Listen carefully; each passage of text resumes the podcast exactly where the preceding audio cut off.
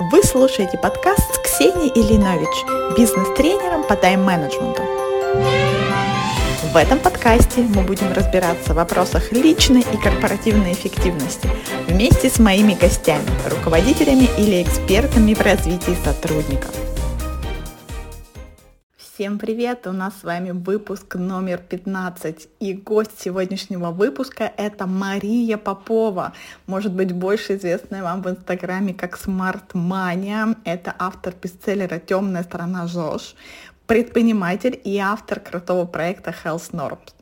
Я пригласила Машу, чтобы обсудить ситуации, когда нужно начинать не с моего любимого тайм-менеджмента или мотивационных тренингов, а в первую очередь со своего здоровья.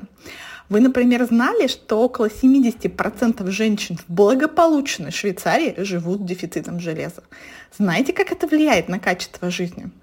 Сейчас расскажем в том числе про свои личные примеры. Никакой эзотерики, только доказательная медицина. В этом выпуске мы с Машей обсудили, почему не помогает тайм-менеджмент, когда вы устали, что нужно сделать до того, как переходить к позитивной психологии, медитациям и так далее. Почему не все врачи в курсе и почему пациенту важно быть подкованным? Какие самые частые дефициты существуют, которые обязательно стоит проверить? Почему референсы в бланках анализа – это не норма? Причем тут страховые компании, и имеет ли смысл платные чекапы за 50 плюс и до бесконечности тысяч рублей. В конце я расскажу, как получить доступ к крутому сервису подбора анализов под ваши симптомы бесплатно, чтобы сэкономить вам деньги на ненужных исследованиях. Ну что, поехали?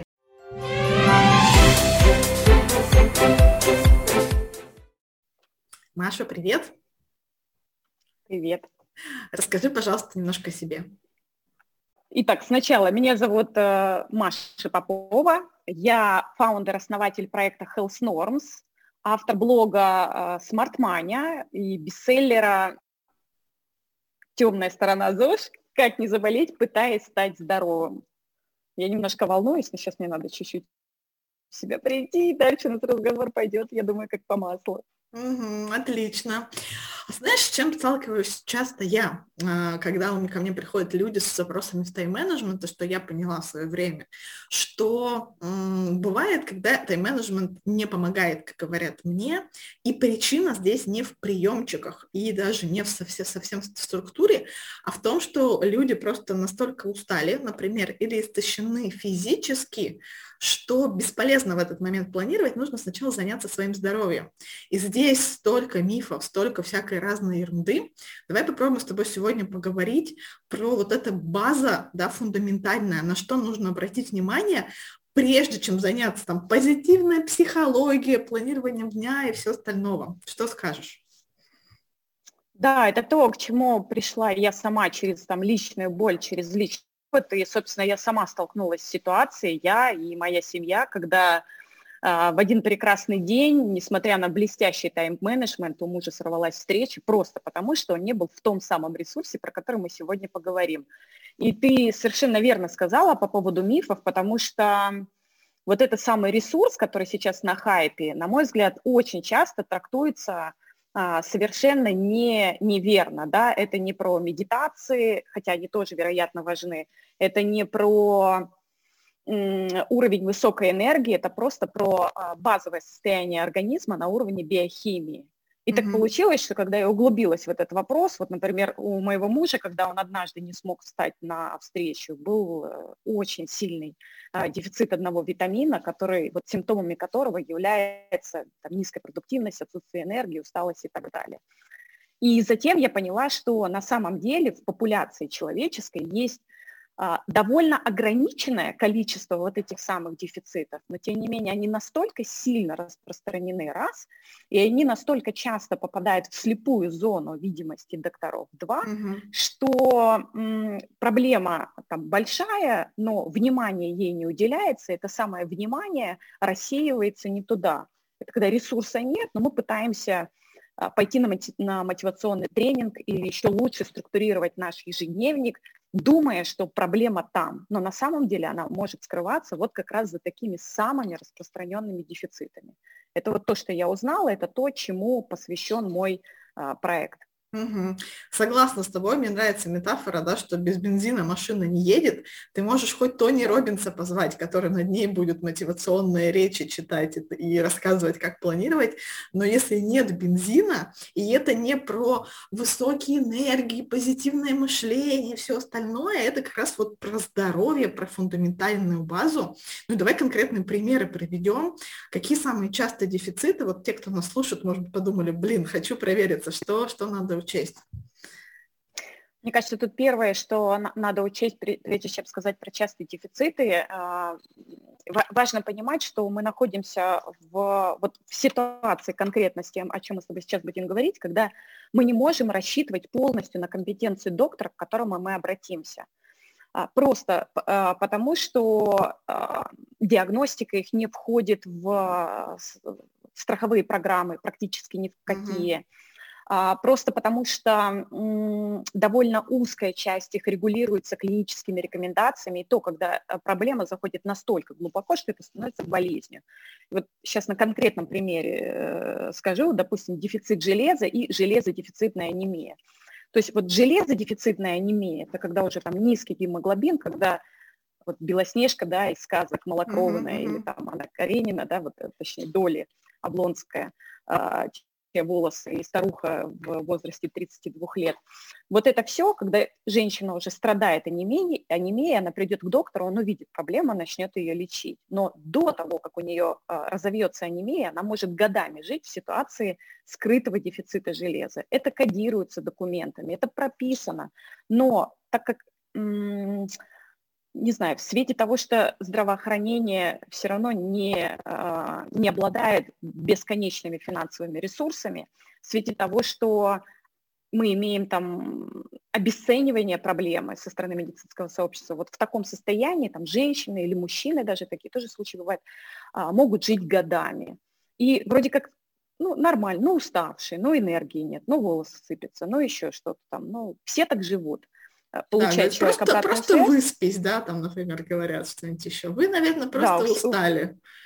У, да, у, у всех такое бывает, ничего страшного, я сама так живу, и идите отсюда. Поэтому а, вот в ситуации с, с этими самыми дефицитами неплохо бы, чтобы мы, как пациенты, были хорошо подкованы. И поэтому, возвращаясь к тому, что надо точно знать про дефициты, какие самые распространенные, о чем говорит современная статистика, так это первый, самый большой, это дефицит железа. Причем, знаешь, что интересно, вот когда я погружалась в эту проблему, а, раньше, ну и сейчас, вот мы знаем, что есть Всемирная организация здравоохранения, она дает рекомендации да, на уровне а, для а, страновых министерств здравоохранения. И для ВОЗ есть там определенные цифры, ниже которых ВОЗ говорит, вот здесь будет проблема, не знаю, гемоглобин ниже 110, все, вы ставите анемию женщину. Угу. Или там ферритин ниже 15, тоже вы ставите анемию, это проблема. Но, а, и, собственно, когда проводили исследования и пытались выяснить, а насколько распространена вот эта проблема, то оперировали вот этими данными ВОЗ. Но наука шла вперед, а, пришло понимание у специалистов, там, гематологов, гастроэнтерологов, гинекологов, что на самом деле цифры должны быть другими, для оптимального здоровья они должны быть значительно выше. И когда стали проводить, вот в Швейцарии, в частности, я читала исследования, когда стали а, обследовать женщин на предмет вот таких нормальных цифр, то выяснилось, что проблема намного масштабнее, чем даже то, как ее заявляет ВОЗ, хотя это самый распространенный дефицит. И вот по этой статистике 70% женщин, две трети, имеют дефицит железа скрытый. То есть, соответственно, самый распространенный дефицит в мире – это дефицит железа. 70% женщин, Швейцария, развитая страна, не Африка – Соответственно, первое, там, если вы э, женщина, то вот что вам надо проверить, а нет ли у вас скрытого дефицита железа, даже если вы знаете, что ваш гемоглобин в норме. Угу. Я говорю как человек, который тоже у себя обнаружил скрытый дефицит железа, успешно его полечил благодаря нашей с тобой общей знакомой Насте Арсеневой. И э, моя личная, не, не репрезентативная, конечно, статистика, но я многим рекомендовала сдать, и это, я думаю, десятки только тех людей, которые мне об этом сказали, что они сдали. И всего у двух человек был нормальный ферритин. И я сейчас понимаю, что это он может быть просто ложно высоким, потому что ферритин это же маркер еще воспаления, да. Так что вот. Ну это мы с тобой сейчас в тонкости уходим. Да, в тонкости. На самом ну, деле человеку важно. Угу. Да, да, человеку важно понять, что эта проблема есть, что цифра э, там 70%, и что если есть такие симптомы, как усталость, выпадение волос, отсутствие энергии, то однозначно стоит себя проверить. И в любом случае, если вы женщина, у которой есть дети, вы однозначно в высокой группе риска. И также ваши маленькие дети дошкольного возраста, они тоже находятся в группе риска по развитию вот этого э, дефицита. Очень распространенный, очень исследованный, абсолютно доказательная медицина, без всяких подводных камней, поэтому имейте, пожалуйста, в виду, прежде чем покупать мотивационный тренинг, проверьте свои запасы железа. Как это сделать? Вот там мой проект в помощь, например. Угу. Это чуть а, дальше как раз расскажем про то, как посмотреть эти анализы, да, и да. какой есть полезный сервис для этого. Угу. Да, э, второе, ну это вообще на хайпе витамин D, ну Тут, на мой взгляд, э, никаких особых э, сложностей с этим нет. Любой эндокринолог, наверное, к которому вы придете, он скажет, пожалуйста, пожизненно профилактическую дозировку, будьте добры, потому что мы с вами сидим в офисах, мы с вами носим закрытую одежду, мы живем в Москве, где полгода э, нет солнца, показано всем. Вот второй, там, самый распространенный дефицит в мире. Дальше начинаются уже особенности там, проживания, например, России относится к йододефицитным регионам. Угу. Это говорит о чем? О том, что э, реально в рационе может не хватать йода. Как избавиться от э, этого дефицита, или точнее, как осуществлять профилактику? Иметь в рационе йодированную соль.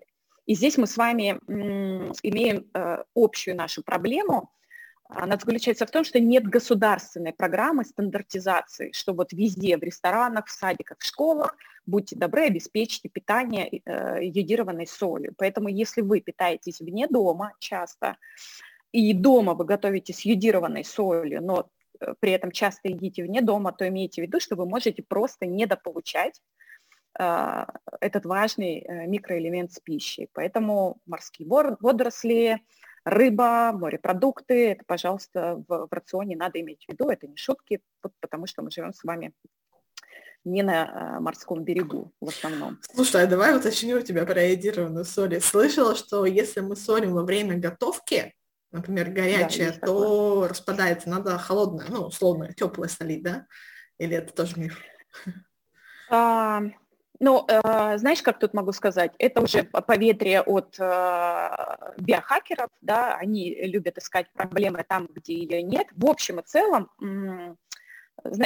какая получается история, что с одной стороны, когда мы говорим о науке, да, мы оперируем большими данными, мы говорим, mm-hmm. что в популяции вот, там, вот этот дефицит распространен, кушайте йодированную соль, и все будет хорошо, но большая статистика может не сработать на примере одного конкретного человека. Mm-hmm. То есть ну, так же, как с прививками, да, 10 миллионам помогло, а, а там, одному или двум не помогло. Вот этому одному или двум не легче от того, что 10 миллионам помогло. Uh-huh. Вот на этом, собственно, и начинаются всевозможные манипуляции, а, всевозможное развитие страхов и прочее, прочее. А, поэтому там рекомендации Министерства здравоохранения, точнее, как не рекомендации Министерства здравоохранения, а рекомендации докторов – а, там, эндокринологов заключается в том, что, пожалуйста, будьте добры, йодированную соль потребляйте. Там не сказано в холодную, в горячую воду. В общем и целом они видят, что это работает, это помогает популяции снизить да, а, риск развития дефицита йода. Но есть уязвимые группы. Если вы планируете беременность, если вы беременна, если у вас маленький ребенок, то вам назначат уже дополнительно дотации препаратов йода. Йодомарин, это вот, вот все туда. Но это уже вы с доктором будете решать.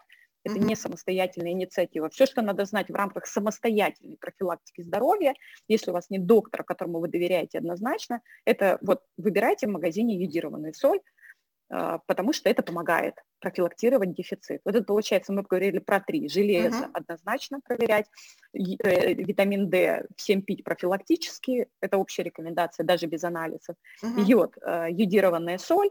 Дальше переходим к следующему распространенному а, дефициту, это дефицит витаминов группы В, можно так сказать. В первой вот в этой группе это В9, В12.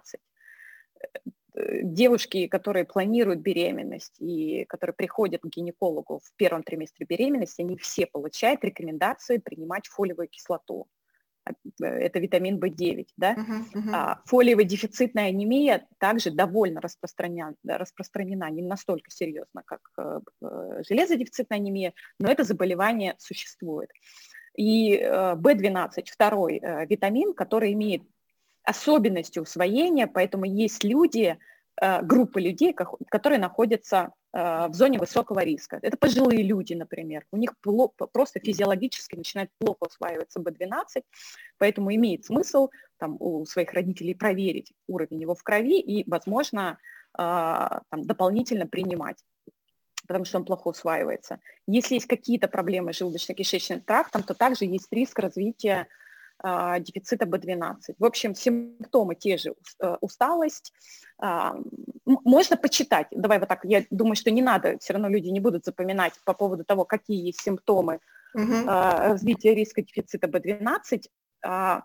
Просто посмотреть, какие, э, какие бывают, погуглить их, проверить, есть ли они там у вас, и, соответственно, сдать анализы с тем, чтобы понимать, что вот тут вот имеет смысл сосредоточить свое внимание – вот, ну а дальше уже начинаются нюансы, то есть железо, витамин D, йод, витамины группы В, B9, B12 особенно. А дальше уже начинаются нюансы. Если там человек часто болеет, если очень часто рецидивирует молочница, если в анамнезе есть железодефицитная анемия и ее лечение, то надо проверить э, уровень цинка потому что длительное лечение дефицита железа приводит к тому, что у человека может развиться а, дефицит цинка. Опять же, если существуют симптомы.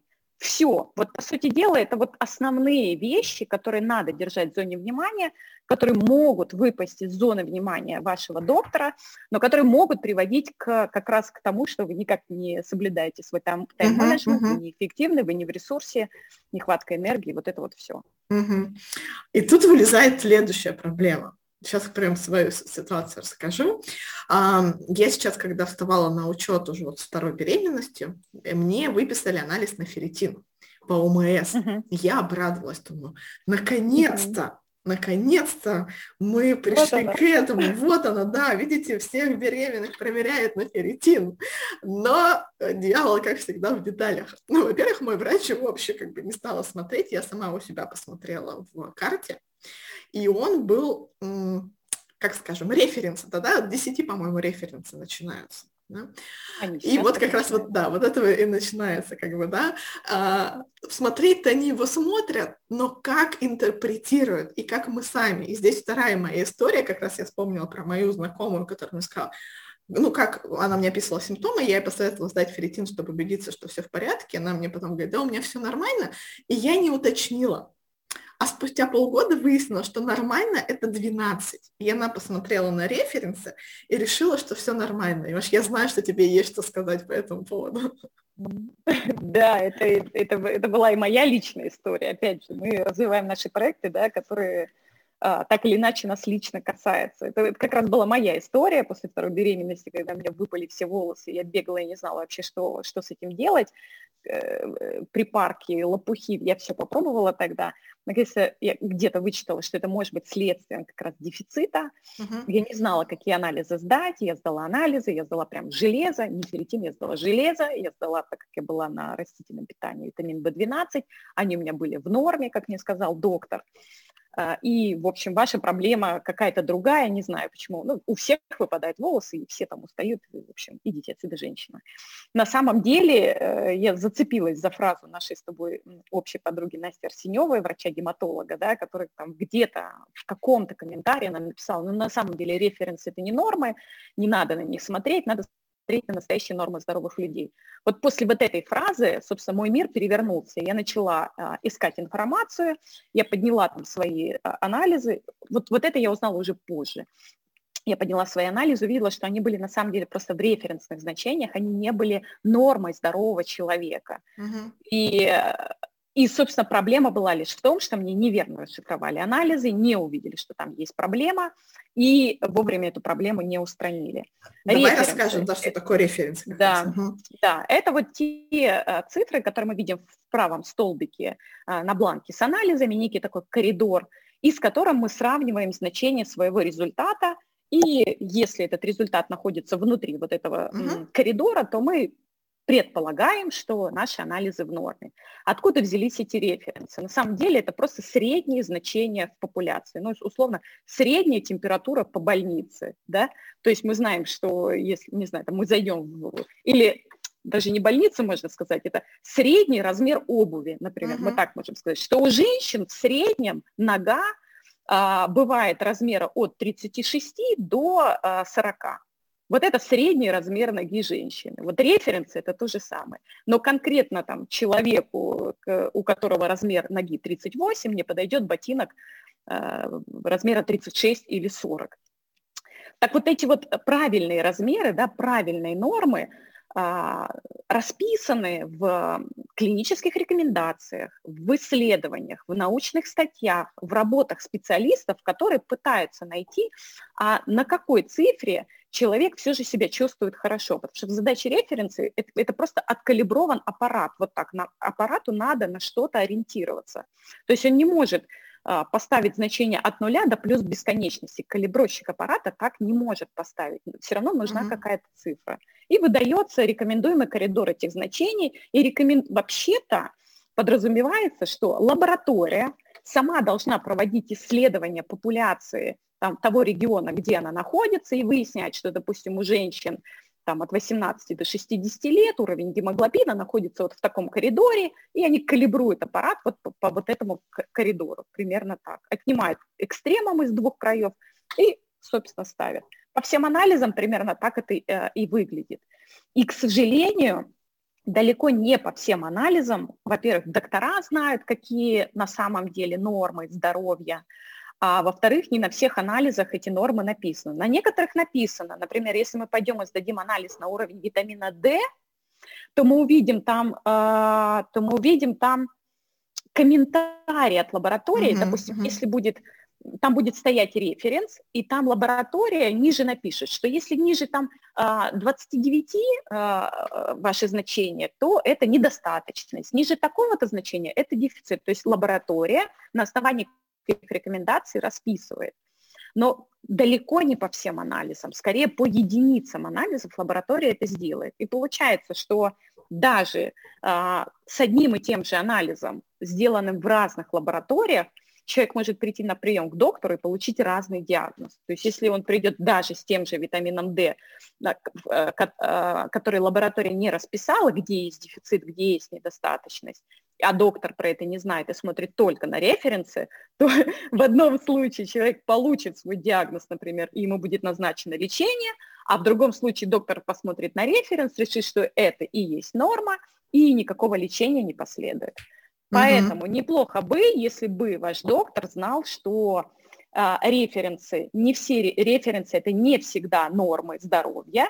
Неплохо бы, если бы он читал клинические рекомендации, научные статьи и понимал, что э, да, но, нормы отличаются. Но здесь мы с тобой приходим к третьей проблеме.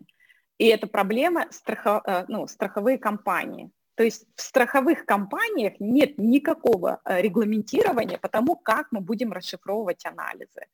Доктор не может даже, если он видит, что там проблема, да, если он видит, что, не знаю, гемоглобин какой-нибудь пограничный, и пора uh-huh. бы уже нашу беременную девушку полечить, он не имеет права назначить ей лечение, потому что он не знает, как это обосновать страховой компании. Да, как раз мой и... случай.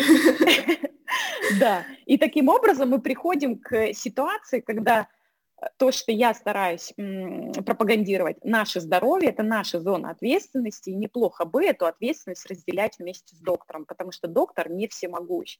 С одной стороны, мы можем иметь предубеждение, что у него там недостаточная квалификация, он там не особо компетентен, и такое бывает, но бывают ситуации, что он просто, у него связаны руки, он не может, даже если бы хотел, выписать вам необходимые анализы, назначить вам необходимое лечение, потому что ну, потому что он получит за это какие-то штрафные санкции. Страховая компания спросит, а почему вы пытаетесь uh-huh, лечить uh-huh. пациента, который еще не заболел?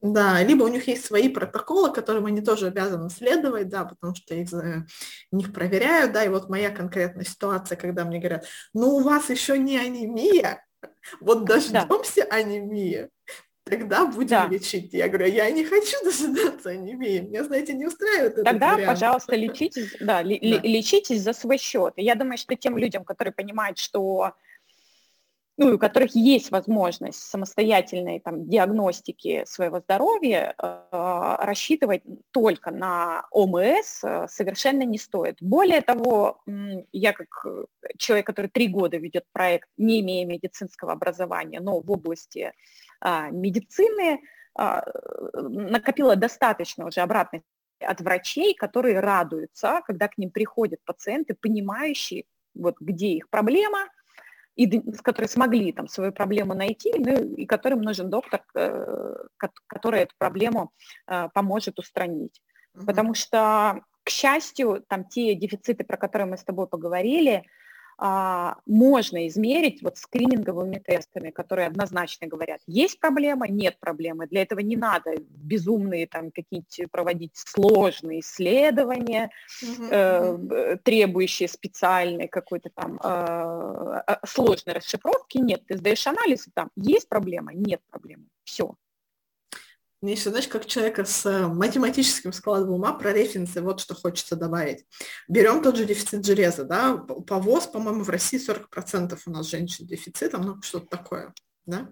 Это если мы с тобой смотри по ВОЗ, это то, о чем я говорила. Да. У ВОЗа нижняя точка отсечения это 15 по ферритину. Да. Даже если вот это возьмем, смотрите, да, опять же. Угу. И берем распределение всех. То есть вот эти 90% из них половина уже с дефицитом. Но мы по вот этим Понимаю. людям делаем норму. То есть мы даже не по здоровым да. людям, ребята, да. делаем вот эти референсы. Надо понимать, значит, что с вероятностью, да, так 70% в Швейцарии, что если вы попали в эти референсы, с вероятностью 70% у вас там дефицит железа на самом деле.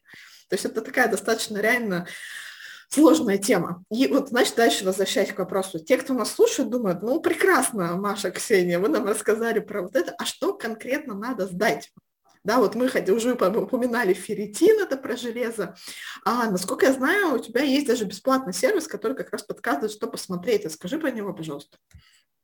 Да, э, собственно, этот сервис э, появился после того, как я сделала а, руководство по расшифровке анализов. Э, Все замечательно, люди могут смотреть там нормы, да, как раз нормы здоровья. Но часто стал приходить вопрос, Маш, а нам вот все сдавать, что в этом uh-huh, есть там 85 анализов? И я поняла, что запрос есть, раз, а во-вторых, что люди тратят какие-то безумные деньги на чекапы, для того, чтобы проверить э, состояние своего здоровья, понимать, что вот на рынке нет такого сервиса независимого, который бы не э, там, зарабатывал на, то, на э, этих самых анализах. И, собственно, мы создали этот бесплатный сервис, который как раз помогает на основании, на основании биометрических данных и на основании жалоб подобрать список анализов короткий, а, который поможет проверить, э, связаны ли эти жалобы, которые вы имеете, с возможными самыми распространенными дефицитами. Поэтому этот сервис там есть у меня в шапке профиля в Инстаграм. Угу. Мы дадим еще в описании и... подкаста, это тоже ссылочка будет. Угу. Угу. И, соответственно, Соответственно, на любого члена семьи, мужчина, женщина, пожилой, не пожилой, ребенок, не ребенок, можно составить индивидуальный список анализов. Он будет отличаться. Для ребенка это один маленький список анализов. И мы даем пояснение, почему его надо сдавать. Для женщины там, 20 лет это другой, для женщины 45 лет э, там, третий вариант. Но мы собрали самое важное, чтобы люди не сдавали лишнее только скрининговые тесты, с которыми вы приходите к доктору. Если там есть проблема, например, если есть проблема с щитовидной железой, не надо сдавать всю панель, как предлагает лаборатория, там, 7 угу. анализов для того, чтобы проверить здоровье щитовидной железы. Для этого достаточно один анализ всего. Первоначальный скрининг. Вы измеряете ТТГ, вот если он в норме, дальше идти никуда не надо. Все, для этого, после этого вопрос для себя закрывается. А вот если он не в норме, тогда вы уже с эндокринологом начинаете диагностический поиск. Но не надо ну вот мне не нравится, что человек, который не знает, с чего начать, приходит в лабораторию и попадает сразу на чекапы, я делаю у себя разборы, там какие-то ну, 35, 60, 100 тысяч рублей люди тратят на анализы, которые ну, совершенно бесполезны. И при этом ферритина того же, да, самый, э, который показывает самый распространенный угу. дефицит в мире, его там нет. Ну, здесь, как опять же, интерес, да, у тех же лабораторий и клиник, которые все эти чекапы проводят, они заинтересованы в том, чтобы прописать нам как можно больше анализов, соответственно, как можно больше на этом заработать. И мне кажется, здесь они на самом таком базовом нашем страхе, да, типа, на всякий случай Конечно. доктор сказал, а, что я только один этот ТТГ сдам, я лучше еще пять сдам, и вот буду уверен. Более того, еще а, вот эффект, эффект прожектора, да, про который мы говорили, да, если, допустим, в моей зоне внимания находится там базовая диагностика здоровья, я уже успела на основании там, своего личного опыта и тысяч людей, с которыми я успела по взаимодействовать в рамках э, своего проекта, я понимаю, насколько вообще всего лишнего есть и ненужного. И вот мой прожектор мне высвечивает вот эти вот зоны, там, про которые мы с тобой поговорили, да, там, дефициты, зоны риска, назовем их так. И я понимаю, что больше самостоятельно точно дергаться никуда не надо. Все остальное вы будете уже дальше копать а, вслед за доктором. Но если мы берем, допустим, многопрофильную клинику или там лабораторный центр, лаборатории сейчас делают свыше 5000 анализов. Но сложно надеяться на то, что их прожектор будет подсвечивать только вот самые распространенные проблемы. Ну, Э, так Конечно же, продаж. не будет. Да, так, так, так слова не продаж. И хорошо, что, что они это делают, они молодцы. Вопрос, что там не всегда бывает добросовестный маркетинг, когда людям mm-hmm. рассказывают о том, как всем обязательно необходимо сдавать какие-нибудь генетические панели, хотя на самом деле э, ну, ничего да, конкретного человек с этой информацией потом сделать не сможет. Но вроде как это спокойствие покупать. А, слушай, сейчас задам тебе вопрос, побуду в роли адвоката дьявола, я так не считаю, но просто, да. Наверняка я видела такие комментарии, может быть, те, кто нас слушает, думают, какая умная вот эта Маша, а вы вообще доктор ли, чтобы такие советы нам раздавать? Что скажешь? Да, хорошо. Э, ну, я не доктор, э, это первое, э, но я умная, это второе. А, соответственно, ну, если говорить про мой проект, то mm-hmm. он делался как раз в сотрудничестве с докторами. И, собственно, об этой проблеме я узнала именно от докторов, но э, я, я вот, по-моему, озвучила, когда представлялась, что я предприниматель, да, вот там доктор, не являющийся предпринимателем, там, не мог создать такой проект, uh-huh, uh-huh. или там не мог э, предположить о том, что пациент вообще имеет право залезть на территорию Э, анализов и uh-huh. что-то там пытаться самостоятельно с этим сделать. Поэтому э, в, в, в моем проекте красной нитью проходит информация о том, что это вам помощь, это второе мнение для того, чтобы обсудить с лечащим врачом. Вы приходите на прием к доктору, у которого в день там по, не знаю, 20 человек, с разными проблемами приходят люди. Где гарантия того, что именно вот ваша проблема, вот он так сядет, сосредоточится, будет у него на это время, ресурсы, и он э, посмотрит и увидит. Поэтому неплохо бы иметь вот это самое второе мнение, с помощью которого вы можете задать доктору вопрос. Задача заниматься самолечением, бесконечной самодиагностикой не стоит. Задача, что если у вас есть э, проблемы с тайм-менеджментом, вы чувствуете себя не в ресурсе, и вы там женщина, э, а значит вы точно находитесь в зоне риска как минимум одного из самых распространенных дефицитов в мире, взять и убедиться, есть он у вас или нет. Потому что если он у вас есть, то эту проблему надо решать.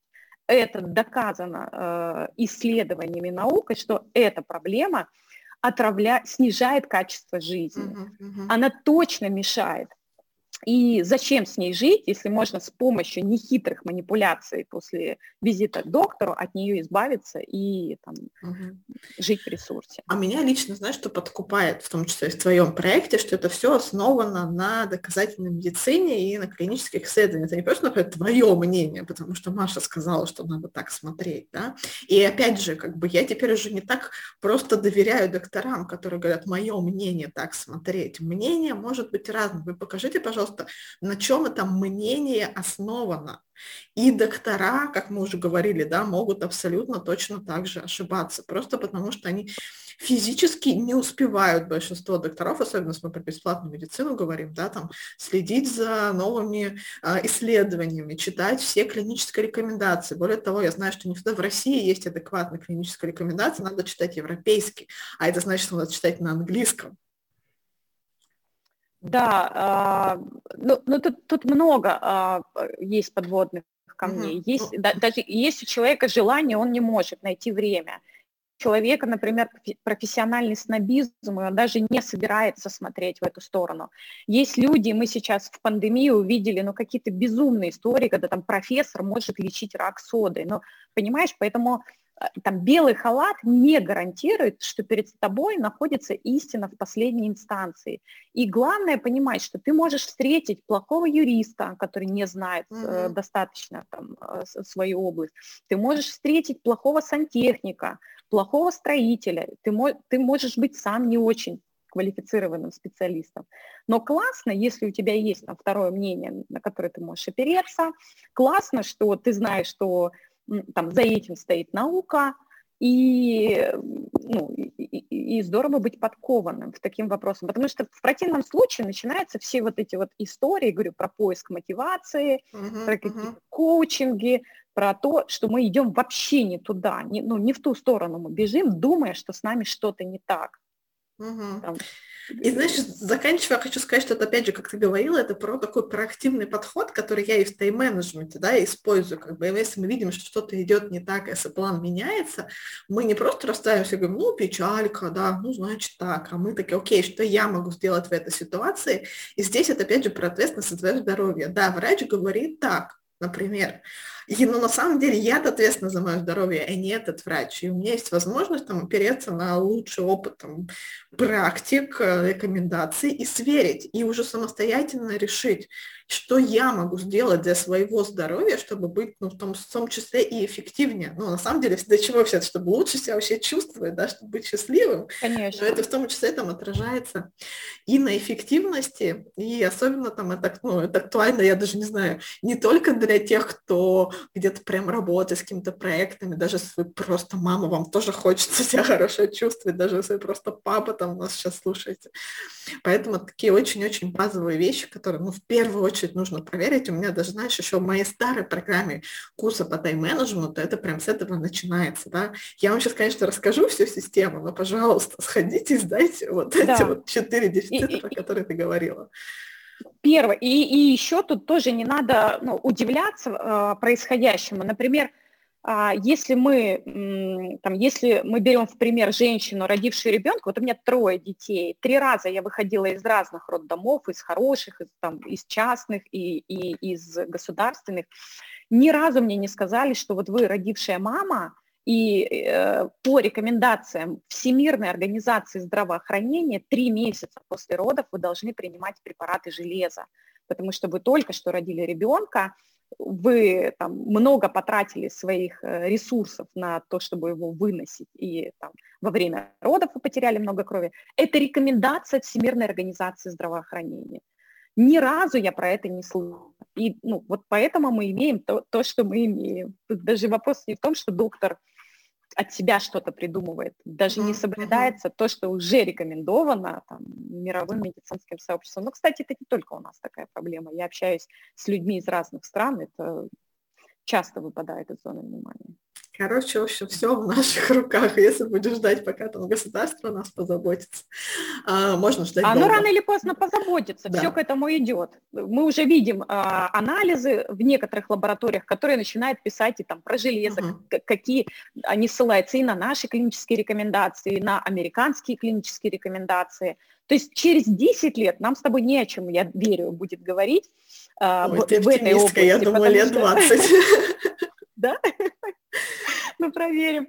Э, потому что вопрос будет урегулирован. Э, так или иначе, я абсолютно уверена, потому что ну, проблема большая, и она не, не настолько уж сложно угу. менеджериться. Угу. Хорошо, Маш, спасибо тебе большое.